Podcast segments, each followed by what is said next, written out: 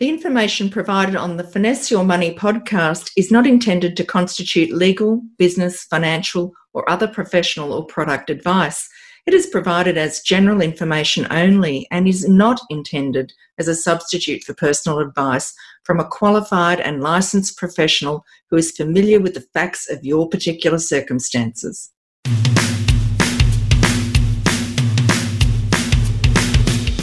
Ever asked yourself where your money is going? It's a common problem for businesses and people personally. Is it dumb luck to be successful with money? Or is it the smartest and most successful businesses and people that plan and know their numbers? Is your money out of control? In this first season of Finesse Your Money, we're focusing on challenges for businesses right now and practical steps that you can take to overcome them. We've also got some awesome tips from our guests about what they are personally doing to keep their money in check. Finesse Your Money is hosted by me, Janine Wilson. I've been a financial advisor for 10 years and an accountant beforehand for, well, more years than I care to say. And I'm the founder of Finesse Financial Advisors. Welcome to Finesse Your Money. I'm Janine Wilson, and my guest today is Hunter Leonard. Hunter is the CEO, uh, that's Chief Experience Officer of both Silver and Wise and Blue Frog Marketing. His passion is to help mature age business owners who are currently running a business or looking to start a new one flourish and prosper. Welcome, Hunter. Hey, Janine. Nice to see you. Thanks so much for joining us today. You're welcome.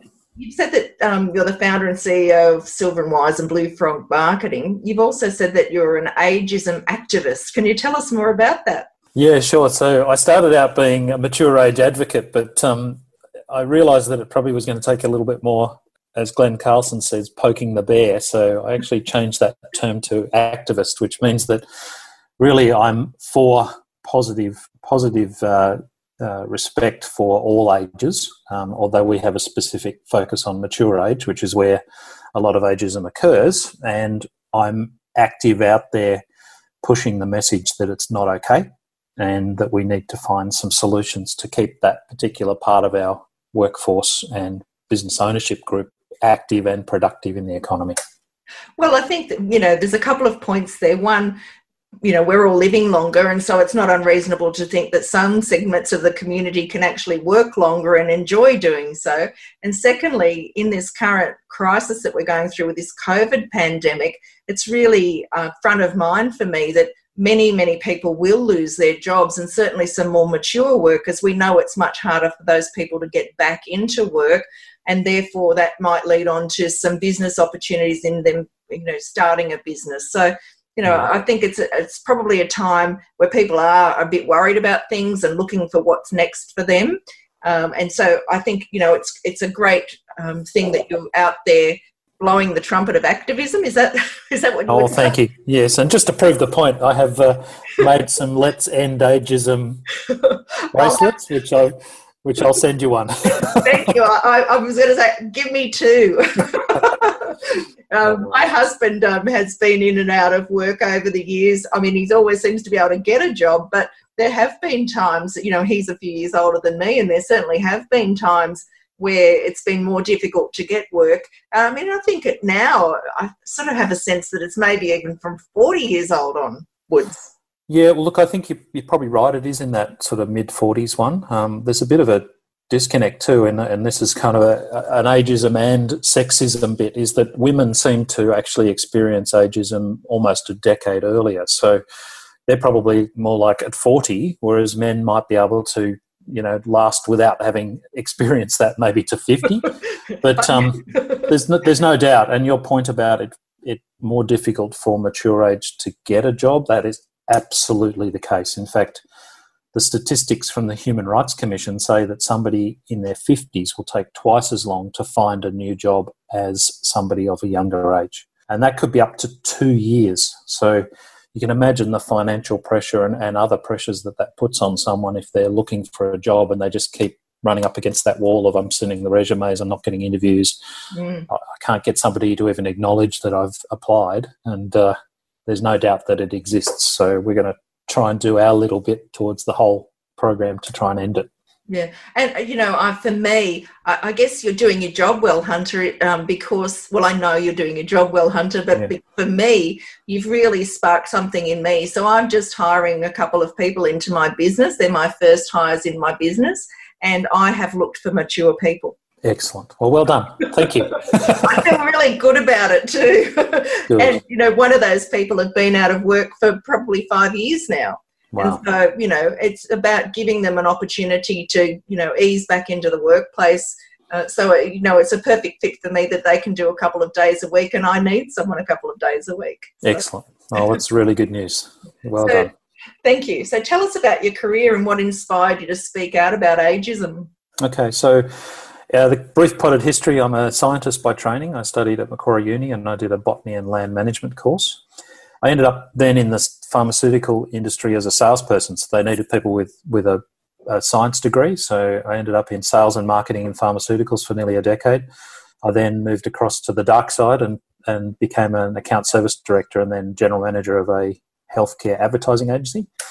And then I, my, my business ownership journey started when one of my clients' husbands asked me for some advice on marketing and one thing led to another and he ended up off- offering me a contract to run his marketing and he became my first client. That was back in 2001 mm-hmm. so that was a business the business called blue frog. Uh, ran, i've run that for 20 years now close enough. And about five years ago i was looking to expand blue frog and through some conversations with one of my mentors uh, we came on this topic of mature age workers and potentially mature age licensees of our marketing ip again, one thing led to another, and I discovered that there was this enormous trend of ageism and discrimination against mature age people. And I realized that quite a number of them from that research were wanting to start businesses because they couldn't get a job. And I was sitting on this mountain of information about business owners, and we'd been working with business owners for 20 years we had something like 10,000 surveys of business owners on the challenges that they had running, the problems they ran into. Uh, we've been working, we've worked with over 500 business owners in the marketing business. And so we ended up with this new business called Silver and Wise, um, set up with that, it's a profit for purpose, if you like. So the purpose is to end ageism. The, the profit side of it is we want to deliver services that will contribute to ending ageism by providing opportunity for mature people when they either to teach them how to start a business or some of the new programs which we're looking at, which is more the transition into the future of work. So, how do we handle this issue of ageism? How do we provide opportunity for somebody who wants to continue to work? Mm. Um, that's so that's the next sort of part of the challenge that we're going to uh, aim for. Mm. And the reason that it's to speak out, I, I, hate ageism. I hate isms of any form. So I, I was fortunate enough to grow up in a in a school where my eight closest friends came from eight different cultures, so I've never had a an issue of race. That's just been part of my normal upbringing. I've also had both female and male bosses over the years, um, so I've never really had the, an issue of well, one is different to the other. It's just either they're a good boss or they're not. it's got nothing nothing to do whether they're male or female. And then when I, I you know heard about this mature age discrimination, I was thinking, well, this is probably the biggest of them all because everyone's going to get old at some point.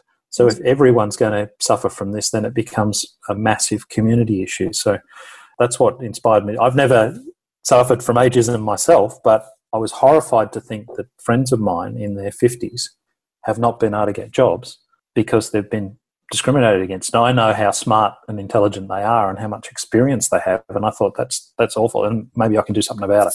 Yeah. Look, I'm not certain that I've been subjected to ageism per, ageism per se, but about ten years ago, I finished working for someone, and I I've been an accountant for 20 years before that um, and wanted to move into a new slightly new occupation being the financial advice and financial planning mm. and so to make that transition across i just crickets. No one would speak to me about that because I was overqualified and everything else. And so for me, I had to find another way. So it was it was an ism of some sort. So I had to find another way into a, a practice that that would allow me in the future to become a financial advisor. And yeah. so I had to draw on my experience to end up getting there because they wouldn't take me as a mature person um, yeah. into into yeah, that into that role and you know give me that couple of years you know i worked for that company for six years so it wasn't as though i jumped in and jumped out so yeah it, it's it's uh, it's an interesting time for people i think the other yeah. thing was that you know i think casual ageism and racism and all of those isms it, it's just tended to become part of everyday conversation, hasn't it? And you know, unless you actually consciously say, "No, hang on a minute, I don't accept that," then it yes. does just it just um, proliferates through the community. So. Yeah, that's right. And look, there's there's jokes about oh, oh, good on you, mate. You know, well done for an old fella or whatever else, and and those sort of things do contribute to it. Mm. But the the real the real problem is is this issue, and I see it as is this gap is that because we're an aging society, and you mentioned that at the start, we have people living longer, mm. which means that the old school methodology of retiring at 65 and then having maybe a 10 or 15 year retirement uh, is gone. now people could retire at 65 and live another 25 or maybe even 30 years. Mm. So you would know this from your financial planning background. Very few people ever retire. You know, they're not they're not financially ready to retire at 65, let alone at 50. So if we if we end up with this gap of the government saying we have to lift the retirement age maybe to 66 or 67, well, as far as I'm concerned, that's fiddling around the edges because the big issue we have is that corporates don't want to employ over 50 which yes. means yeah. got a 15 or 16 or 17 year gap between when they want to employ people and when the government wants us to retire and that's too big Oh, it is. It's massive gap. Yes. And you know, so many Australians don't get advice, and so they aren't prepared. Um, you know, people talk about retiring early and having financial freedom, but so few of us um, achieve that. And so mm. there is a big gap between being highly employable and the retirement age, as you said, the government, and then typically a woman in their 50s is going to live till their late 80s. So that's a long time to support yourself financially and yeah. you know keep an active mind. So i often talk to my clients about what's next for them. And if you know most of them are experts of some sort in their field. And so you know can you write a book or you know create some educational content or get on the speaking circuit? Or you know i think in days gone by there were so few jobs on boards that you know people wanted to aspire to be in a board position. But now that there's so many different types of opportunities that you can create yourself yeah, and it is part of it's having a plan. I mean, it, as important as you would say to your clients about having a financial plan, it's absolutely important to have a to have a well thought out plan for yourself that goes beyond the finance. It's not just that; it's about what do you want to do? if you're going to be healthy into your 70s and 80s, how are you going to occupy your mind? No one wants to sit down in a chair and watch TV all day or play golf four, four times a week. That's that, that doesn't happen anymore. so I have a perfect example of that, Hunter. A, a very nice family. Um, the old and mature family members were um, exiting the business and the younger family members were succeeding them in that. And mm the older mature people had come in every day and it's a bit like that cartoon where they carry in their lunch pail and um, the sheepdog that that you know bundy's on and cares for the sheep. And and i remember having this distinct conversation with what are you going to do next? And there was just no concept of how would fill the days and remain mm. active because so many people identify and particularly this um, person identified with their workers, you know, who they are. And so yeah. having that sort of education and, and getting the mind rolling around that so people start to formulate, well, what's next is just vitally important, isn't it? Yeah, for sure. Anyway. Absolutely. So, what should older Australians um, that have lost their jobs during this current pandemic be thinking about or planning right now um, to get through the tough times and, and you know have a bright, happy future? Yeah, sure. So, look, there's two parts to this. I think the first is um, coping with the short term, and look, I, I, think love them or hate them, I think the government's doing a great job to try and find ways of supporting everyone in the community. So That's they're, right. they're, they're upping, you know, social security. They're putting in short term, short term plans to give people at least some money that they can they can live with. So, given that those things are handled, my best advice to anyone would be would be to be sitting down and taking any extra spare time they have from not having to travel to work and putting that and putting that into planning Uh, so be thinking about all of the aspects of their life um, that they need to. Of course, that's financial. I'm not a financial advisor, but I'd say, be saying, look at the finances. You know, what do you think you're going to need? Uh, what have you got that's sitting there that you're not using? Assets and things that you might realise. Do you want to start a business? Are you actually continuing wanting to continue to work? What are your passions? All of these aspects. I, I'd be, I would be writing my plan, and I'd be working out what an ideal future looks like for me. Um, and I'd be putting that in place and taking the chance now while I've while I've got the time to do it, mm. because as soon as everything sort of blows over, this short term it is going to be short to medium term pain, of course, for everyone. But as soon as that we get past that, the better planned people are, the better the chance they have of, of then finding the job that they want to do or creating the job that they want to do, uh, which is a bit uh, and creating the job you want to do is kind of like the halfway point to starting a business. Is, there, are, there are ways to create jobs for yourself, um, and that might be working with five other people instead of one client or one business. But I'd be doing the planning and I'd be putting in as much action as I could to be happy with what my future looks like. Because if you continue focusing on the present, you're just going to get 99% of the messages you receive being about the coronavirus. And let's face it, it's a tiny bug. Um, and it shouldn't be it, it will pass. over our life. We're supposed to be the we're supposed to be the smartest and highly highest evolved life on the planet. I think we should be able to outplan a virus. That's true.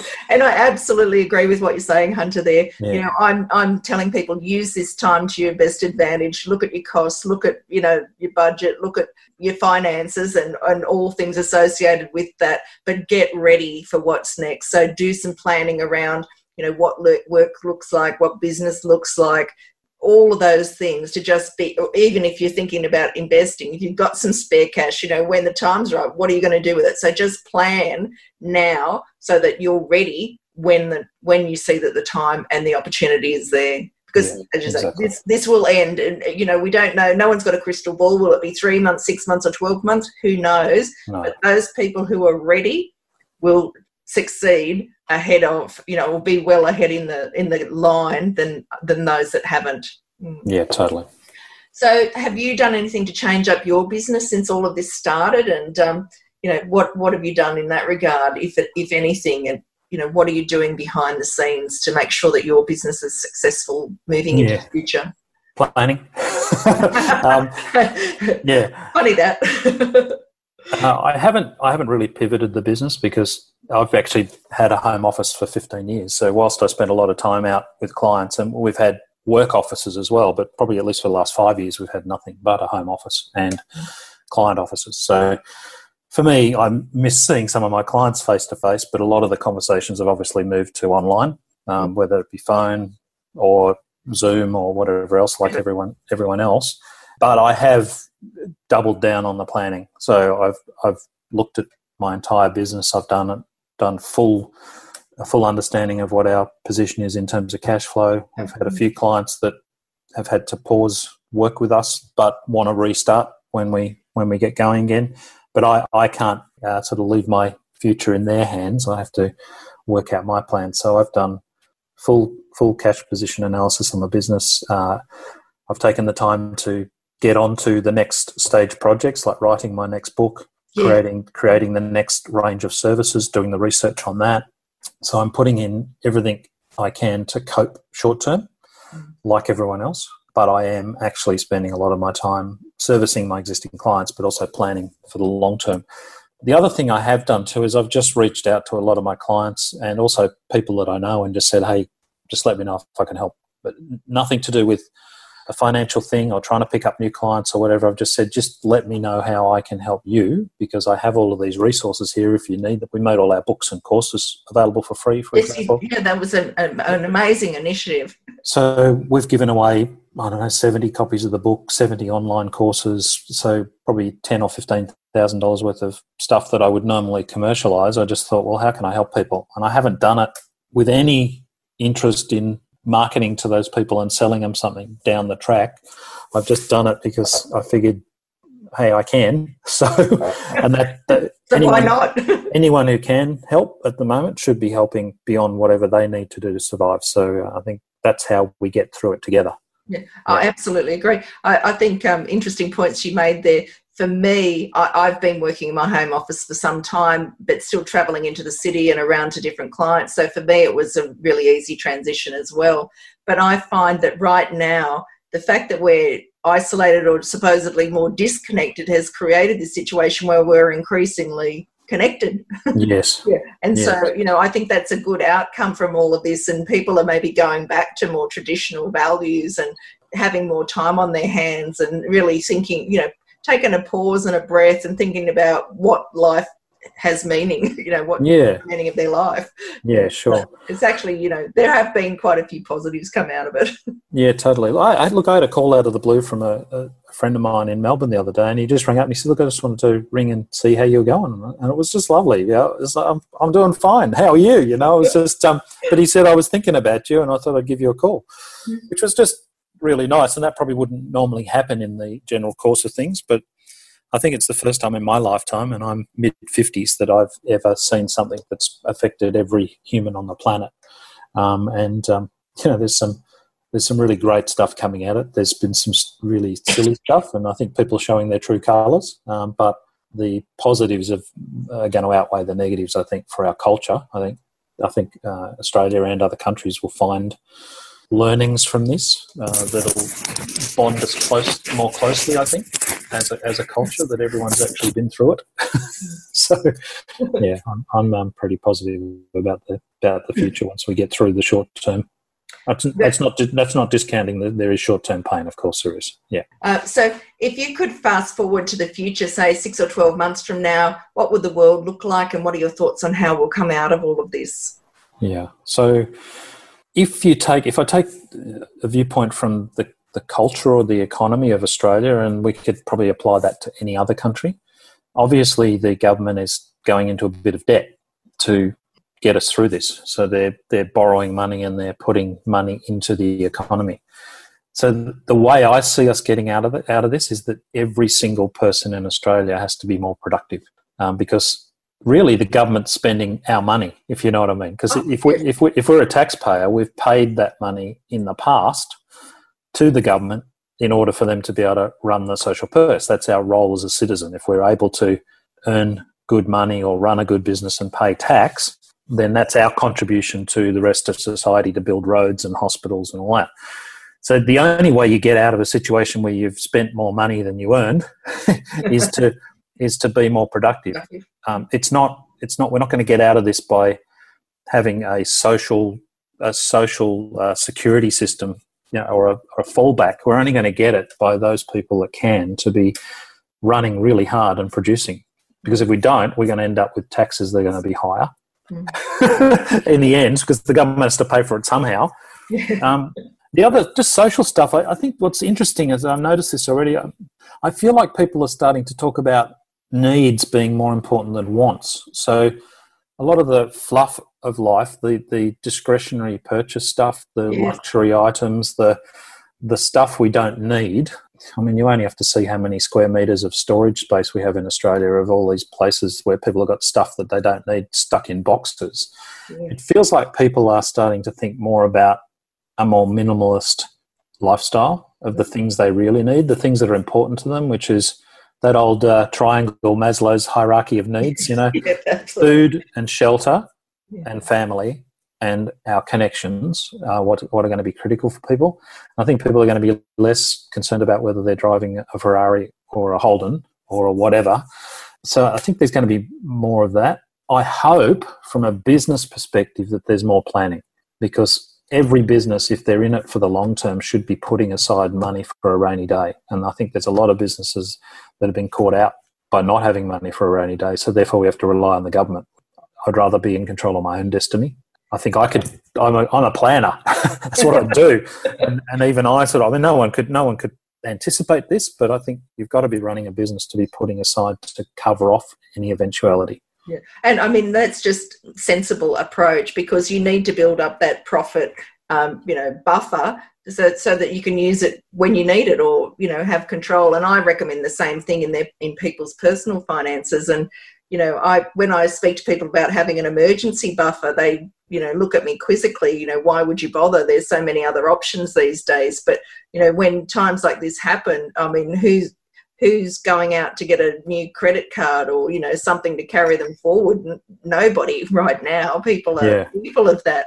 And so having set aside you know some money for an emergency we're here. Um, totally. you know, yeah. making sure that from a business or a personal perspective that you've got buffers in place to really make sure that you know you're going to be okay for a period of time. And you mentioned cash flow planning. You need to understand what you need you know what your base level fixed costs are if you're in a business and have a certain amount of that set aside. You know it might be one month or three months or six months so that you know that you've got things covered. Yeah and i think that and that comes back to also then the point that i think there's going to be businesses the same as individuals that are going to spend less on let's let's use the uh, term crap more mm. stuff yes. and, and have more cash, um, have more cash available or more reserves. And I think I think that's probably a good thing. But let, let's hope that's what happens. I certainly hope so too. Yes. So, what's the hardest part um, for a mature person starting a business? I think it's the same for every age. Um, the hardest part is really planning and, and planning it before you launch it. Mm. There's too many. There's very high business failure rates. Everyone talks about it, but what we found in the surveys we did is the main reason businesses fail is because they haven't done their homework. Mm. So they haven't researched their customers enough to understand that they've got a value proposition that allows them to make a profitable business. So you end up with this. Sorry, Andrew. Do you mind if I just jump in? I think um, is it ten thousand businesses you surveyed? That's right. Yes. Yeah, so a really probably, good. It's a big survey. Yeah, yes. it's probably one of the biggest surveys ever done of small business in terms of the way they run business and what challenges they run into. So, and we find this. So, if you do a, any any survey you've probably ever seen, you'll find that eighty percent of businesses don't have a business plan. Mm-hmm. The same is true of businesses not having a marketing plan. And having such a long career in marketing business, I know that the businesses that have a plan both business and marketing, I know they do better because they're working towards a designated future point in time and all their activities are aligned to get to that point. And the same um, is true for the personal finance. Yeah, totally, exactly. Totally so, succeed. yeah. So I think the biggest part of starting a business is not necessarily actually the business bit. It, it, you know, running the business because if they've actually planned well and they've done enough surveys to understand there's a market for it, and, and surveys are not saying to your friends, I've got a great idea, and your friends go, Oh, that's really cool. It's, it's talking to someone who could be a customer of the business and finding out how much they would pay for that product or service. And if the amount they'd pay for it is more than it's going to cost you to deliver, then you've probably got a profitable business idea. So, I, for example, on the Silver and Wise business, I had 10,000 surveys, but I backed that up with 250 one to one conversations with mature age people who were looking at starting a business. So wow. you can't skimp on this. And it, no. it's a bit like painting a wall 90% of it's in the preparation and 10% is doing the painting. You've got to do the same thing. And I think that's the hardest part is people knowing that they have to do that much because they get they get impatient to start they get impatient to build their website or lease out their office or buy their car or come up with the logo or whatever and all these things are just irrelevant the most important thing is will someone buy your product yeah. and, and you're absolutely right. And I think a lot of people get caught up on things like, oh, I'm a mature person. What do I know about technology? Well, let me tell you, my mum knows more than most about technology, yeah. and she's yeah. in her 80s. So people get caught up on these things, and you know, I don't know that, so I'll skip over that bit and I'll just focus over here on what I do know. You know, and this is probably true without wanting to make generalizations, but tradies often are, you know, experts in their trade, but they're not experts at running their business. And so, you know, they're shoving their receipts for things in a in a box. They probably haven't properly priced their products and yeah. services yeah. and all of that. And you know, and they're they're looking at it twelve or twenty four months after they've done the work for somebody and going, well, you know, I've got a, a tax problem, or you know, I haven't I haven't got enough. You know, there, there was no profit in that. Yeah, exactly. So you know, the planning is just vitally important, and totally, you just can't skimp on it. Although I'm I'm amazed that the ten thousand was the you know that number. that's, a lot of surveys. it is, and by the way, that's a, a decade of asking people the same questions, and the right. answers the answers didn't change. So I knew I was also on a good thing to know that there was some stability in the challenges that businesses had. Mm. It comes down to marketing, cash flow, strategy, sales. You know, it's the stuff we we kind of intuitively think, but once you've asked that many people the question, you kind of really know that that actually is the thing that they they're going to run into. So, yeah. So, um, how would you suggest that a uh, you know a small or a startup business you know gets access to that sort of information? Most small businesses or startups probably wouldn't have access to ten thousand people to ask. Is there some research house or some way they can connect with people to help them do that research? Look, there, there are some tools you can use for sure, but for me, nothing beats the conversation and the coffee or whatever. So, what most small business owners that are thinking of starting a business have is they don't have time, they don't have money, but they probably have time. Right. So, so my suggestion would be let's, let's take a, a theoretical example. Okay, so let's say you're a mature age person who's who's studied physiotherapy for example, mm. and you decide that after years of working for somebody else's practice, you want to go and run your own physiotherapy practice. Um, and let's just say, for example, that you've decided you're going to deal with mature age people that are recovering from an injury. So, you know, you want to deliver physiotherapy to 50 year olds? Well, mm. just go and find some 50 year olds who've got an injury and talk to them. It's as simple as that. And if you can't find them, ask your friends to find them. Mm. And if you still can't find them, go to the local Rotary Club. Like, really think through where is my audience? The same goes if you're making cupcakes for school kids. Just where are they? Well, they're at schools. Okay, so can you go to a school and say, "Can we do a survey with your with your parents?" You just got to really think about who is going to be my audience. Mm. How can I find them and go and talk to them? Now, of course, there's tools like SurveyMonkey, which is an online survey tool. They actually have a database of people of all different ages and different demographics, and you can buy a research answer. So you can say, well, I want a thousand 50 year olds. And they will recruit those 50 year olds and they will, you load your survey onto the SurveyMonkey and they will deliver you the results. But that might cost you five or $10,000 to do it. Hence, I prefer the old clipboard and a few questions. and, a, and, a, and buy someone a coffee. coffee. buy a few coffees, fine. It, but, but, that's and that's still, still the way I do it. Even though I've been in business for twenty years, if I need to survey some people, I just find that audience and I have a bit of a think about where I might find them, mm. and I go and talk to them. Yeah, brilliant. Thanks. The great advice. So, what's your best advice for people who started a business in the past six months and are now weathering this storm? Okay. So again, there's the short-term cope. So take advantage of anything that the government's going to help you with in terms of uh, whether it's a sole trader, job keeper. If you can uh, get for, get you fifteen hundred bucks a fortnight or whatever they're going to do, I'm not an expert on that, but basically speak to your financial planner, your accountant, and sort That's that right. out. so you know, you got to got to handle the short term cope, of course, of course. I would suggest that if there's anything that's that's unnecessary in the business that they're spending money on, so software as a service stuff, anything other than their Xero maybe or their MYOB or QuickBooks. Everything else that they're not absolutely needing to use, just stop. Get rid of it. Get just get rid of get the cost down to an absolute minimum.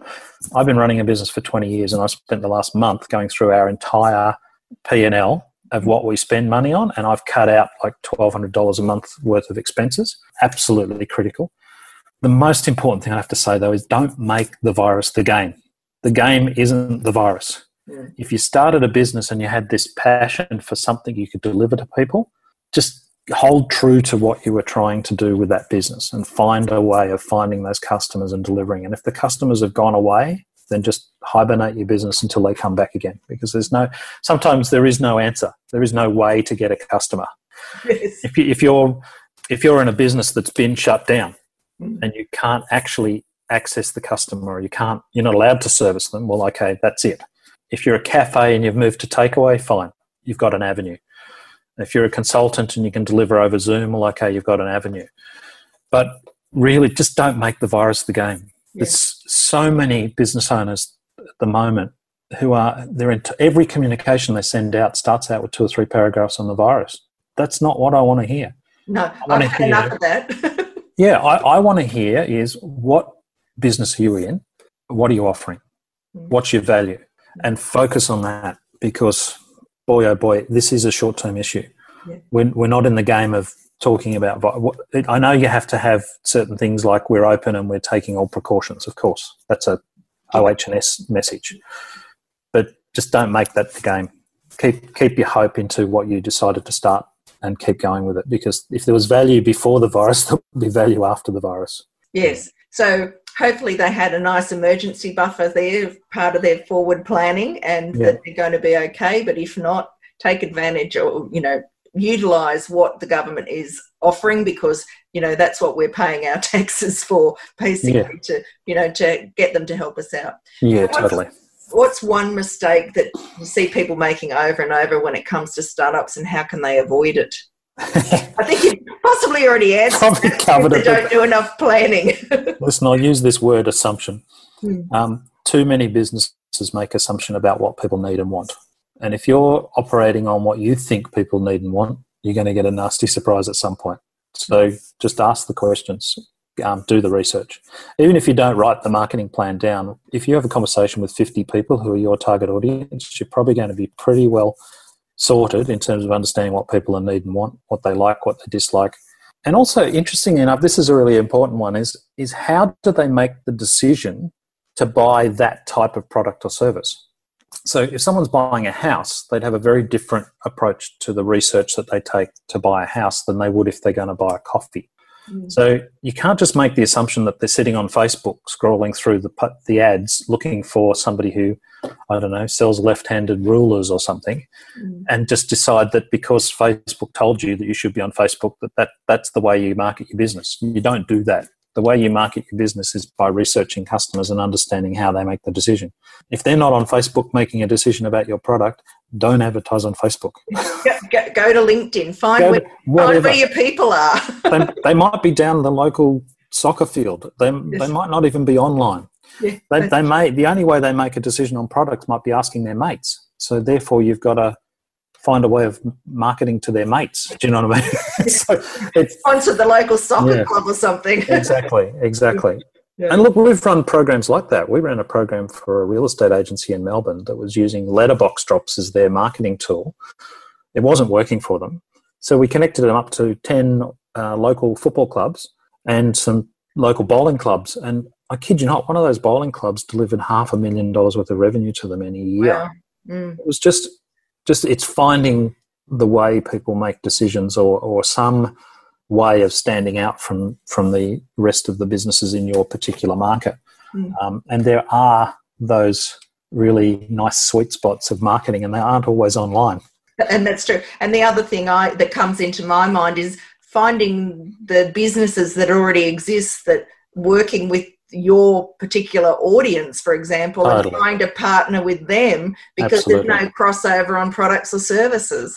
Totally, partnerships are absolutely a beautiful way to to operate, and they don't have to involve, you know, transferring a referral fee back and forth. It can be two people that have the same client with the same interests in mind for that client, and you can work together to promote to them. Sure certainly that's what I do in my business. I mean, um, it's really important that I have people I know, like, and trust that I can refer my clients to, and I know that they will absolutely get the services that they need. So, yeah, you know, developing sure. relationships as a financial advisor with legal companies and accounting practices and you know, mortgage brokers and a whole raft of people is just really important so that you can direct people and you know give them give them a leg up and you know that's the same sort of thing i, I don't take any referral fees i don't expect any ah. referrals back. But if i know that those people are you know have similar values to my own and get the job done that people aren't sitting around twiddling their thumbs waiting for years for you know their tax return to be done or whatever then you know that's definitely the way to go. So partnerships is you know just critical to so many businesses and particularly trying to develop those early on yeah for sure. Totally. Yeah. So what are three common questions that you're getting asked right now? There's the what should i do bit of course. It's come back to the same thing as um, which is why we're here having a chat of course. Coping with the short term of course. Um, there are a lot of people asking about whether they should pivot. This word pivot. I think it's probably going to be second only to coronavirus in terms of Google ad, Google words that are searched. But I, am not really sure whether some businesses should be going, oh, suddenly I've got to pivot because pivoting a business is exactly the same as starting a new business. You still have to do all the research and the planning and get it right. of course, there are things we all know people want to buy right now. They all want to buy face masks, they all want to buy toilet paper, and they all want to buy hand sanitizer. So, one of one of our friends, which I think is probably the best pivot I've seen, they've gone from running a nail and brow and lashes business, very very successful, twenty locations around Australia and New Zealand. Of course, they were shut down. They mm. can't deliver that because right, it's not an essential service. There's a lot of women that would disagree, probably, but I'm with them. yeah, but they've gone from a brow and lashes business to running a decontamination and hand sanitizer business in about four weeks flat. Wow. So th- what they did is they got hold of this incredible decontamination procedure, which was used, I think it came out of the military or handling big biosecurity threats overseas. They found an Australian supplier for it. They trained up their team on how to deliver that.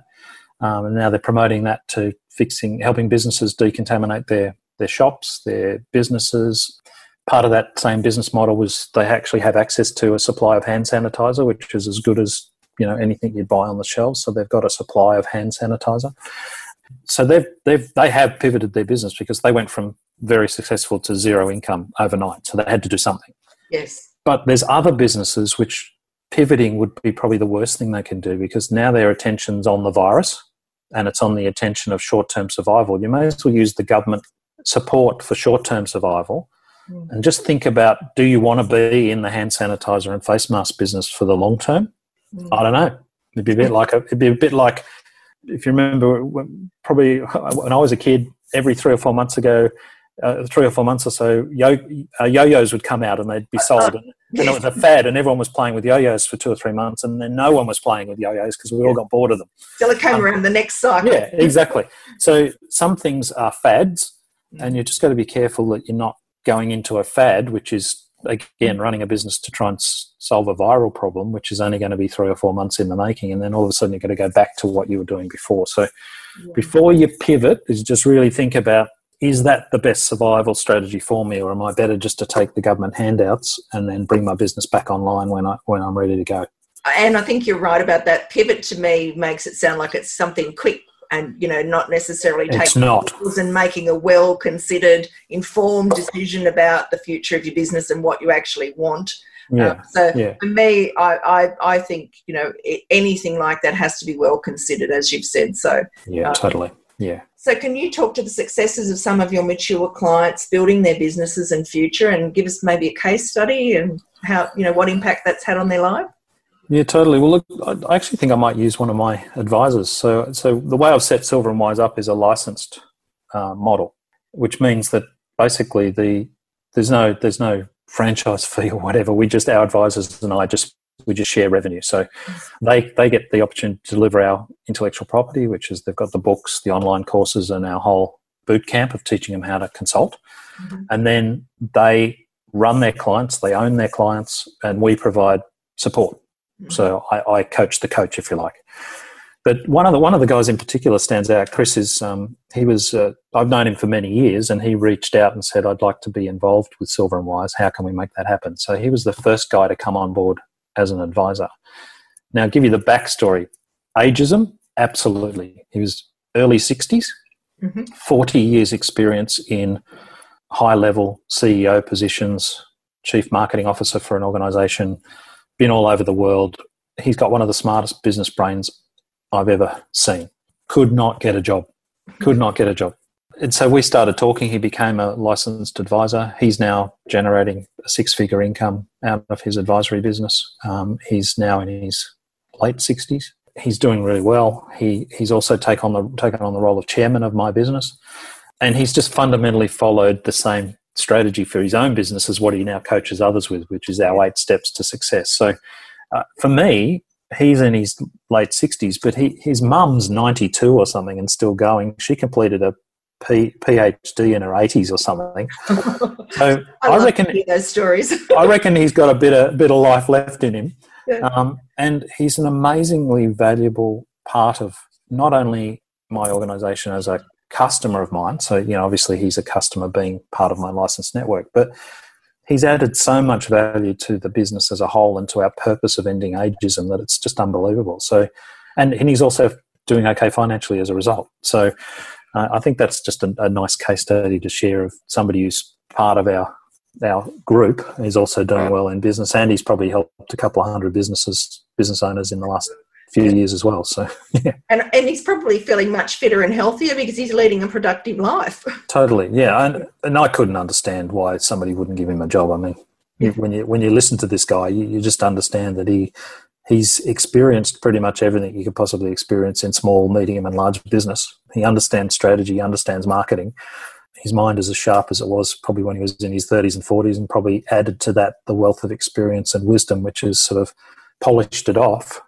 he just makes a complete package from my perspective, and yet he's got silver hair, so he's not he's not going to get a job, which is nutty. It's just it's just crazy. Yeah. Um, so what's your view on the importance of giving back to the community and you know does it have to be costly no it doesn't have to be costly um, my view though is that every business owner is part of a community so therefore they should acknowledge the fact that they don't exist in isolation mm. um, they employ people that live in the community they operate in a community they have an office in a community um, they sell products and services into a community they probably get suppliers to deliver products and services from that community so it's for me that it's sort of contingent on being a business owner is that you have to give back somehow.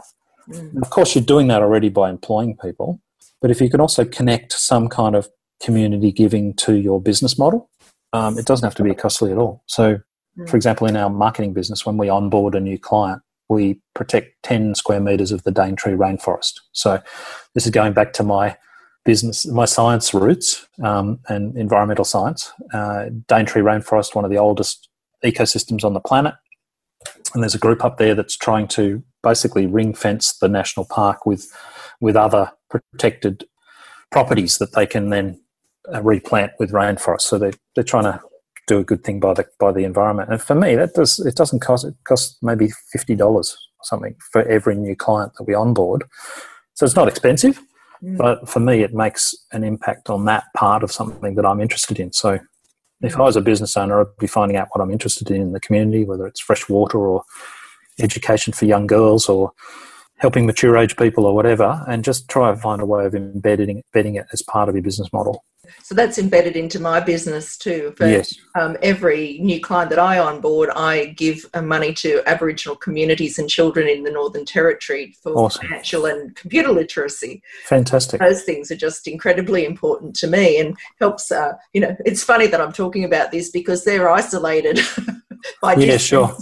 and we're sitting here talking about you know how how we're feeling a bit isolated right now and how we can overcome that. So um, yeah. that's how I do it. And and as you say, it doesn't have to be costly. And uh, you know, I think it, it actually makes me feel pretty good about it. yeah. Well, we Perhaps tell you we should, we should be asking about social isolation because the indigenous uh, culture of Australia was isolated from the rest of the world for about 30,000 years. So they're probably looking at us going, harden up, princess.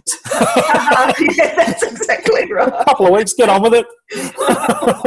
oh, um, and I, you know, I was watching something on the TV. I, I, had to turn off the TV. I only allow myself 30 minutes a day at the present time. There's just too much about this COVID to bring you down yes. mentally.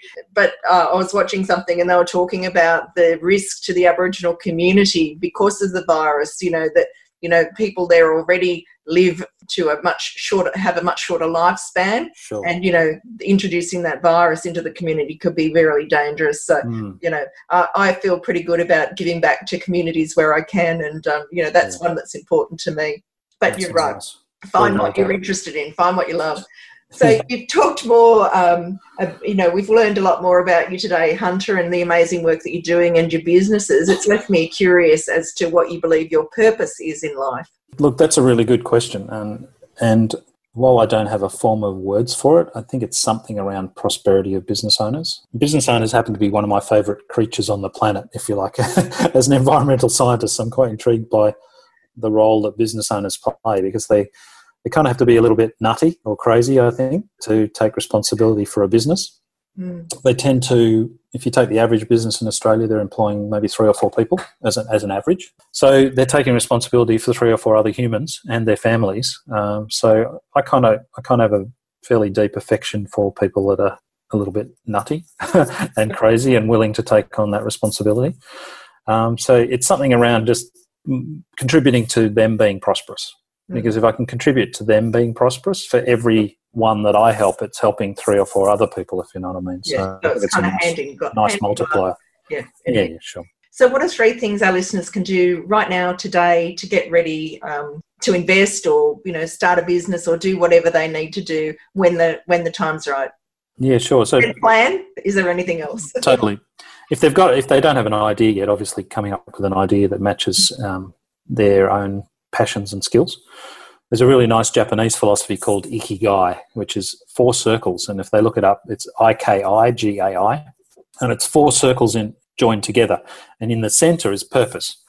So it basically is what you can do, what you have skills in, what the world needs, what you can get paid for, and what you enjoy. So it's yeah. sort of what gets you started. So I would say that if anyone's going to start a business, first of all, they have to understand if that's going to actually give them something other than money. Because if you're going to be crazy enough to do it, it has to give you something back that that isn't the financial side. So, so definitely do that. Um, be sure you're ready. So we actually have a ten question survey which I might send to you, which is yes, the, that'd be great. Which is called the business readiness questionnaire. And the idea is that if you can answer yes to 10 of those questions, then you're probably ready to start a business. Mm. If you can't answer yes to, say, seven of them at least, then you probably have some more work to do before you start a business and, and to, to be successful. So it's kind of like a, a quick way of saying, Am I actually ready to start a business or do, do I need to go and do some more work before I do? Yeah, and look, the, the other thing is just think long term. Like, what is the purpose of the business? If it has a purpose and it has something value to, to deliver to somebody, then it's likely to be sustainable. Yeah. If it has no purpose and it has no value, then you'll just end up fighting the price game, which is how cheap can you get it out there. And if you're a small business, you can't be cheap. No. Big business can be cheap because they've got volume and economies of scale and all those sort of things. But if you're a small business and trying to be cheap, hmm, that's just going to. It's a loser's game, isn't it? It is. I don't like that language, but yeah, it's no. A... well, it's it's a it, it's going to make life hard mm. because doing something cheap naturally means you're probably going to make less profit, which just means you've got to do more of it in order to make the money you need for your income. So if you're charging ten bucks for something, and instead you try and charge five dollars for it, then you're probably going to have to sell three or four times as much to make the same amount of profit. So for me, it, small business has got to be about premium and high value. Great. So, where can we find you online? And do you have any go to resources? You've already mentioned your survey, which I'd love to see, and so would my listeners. Yeah, sure. I'll send that to you. Look, at the moment, this, this, I mentioned this earlier in the discussion. What we've done as a help flow to other business, people that are starting a business, but also those that run businesses now, is I've made all of my books that I've written available for free if they if they come and ask me. So instead of going on Amazon and buying it or whatever, they can just come to me and I will send them the files. So if somebody just wants to email me at hunter at silverandwise.com.au, I will give them, I will just send them electronic copies of my books. And I've also got three online courses, which are normally $125 each. I'm just making them available free too, because I think it's just a way that people can access some of our our IP and our knowledge of, of how to do their marketing plans and how to do their business plans. Um, so I'm happy to make them available to your listeners as well if they want to send me a note. Maybe you can put that in the show notes or something. But yeah, just send me a note and we'll enroll them. Yeah. Brilliant. Thank you so much for your time today, Hunter. Is there anything else we should know before we sign off? Oh, look, just wishing everyone the best. You know, it is. It, there's no doubt that despite me being a little bit flippant about the short term, it is going to be painful and it's going to be tough. But I think most Aussies, from whatever culture or otherwise that they come from, are tough and resilient. So I'll just say good luck to everyone to get through the short term and um, plan for the future. Mm. Thank you again. It's been a real pleasure speaking to you today and, and learning from you, Hunter. Thank you. You're welcome. Hope you enjoyed the show today and have some action steps you can take right now to get control of your money. Join me, Janine Wilson, next time for Finesse Your Money. Meantime, head to my website www.finesseadvisors.com or email me at admin at finesseadvisors.com to claim a gift voucher for a discovery session with me valued at $150. Make sure you put gift voucher in the headline.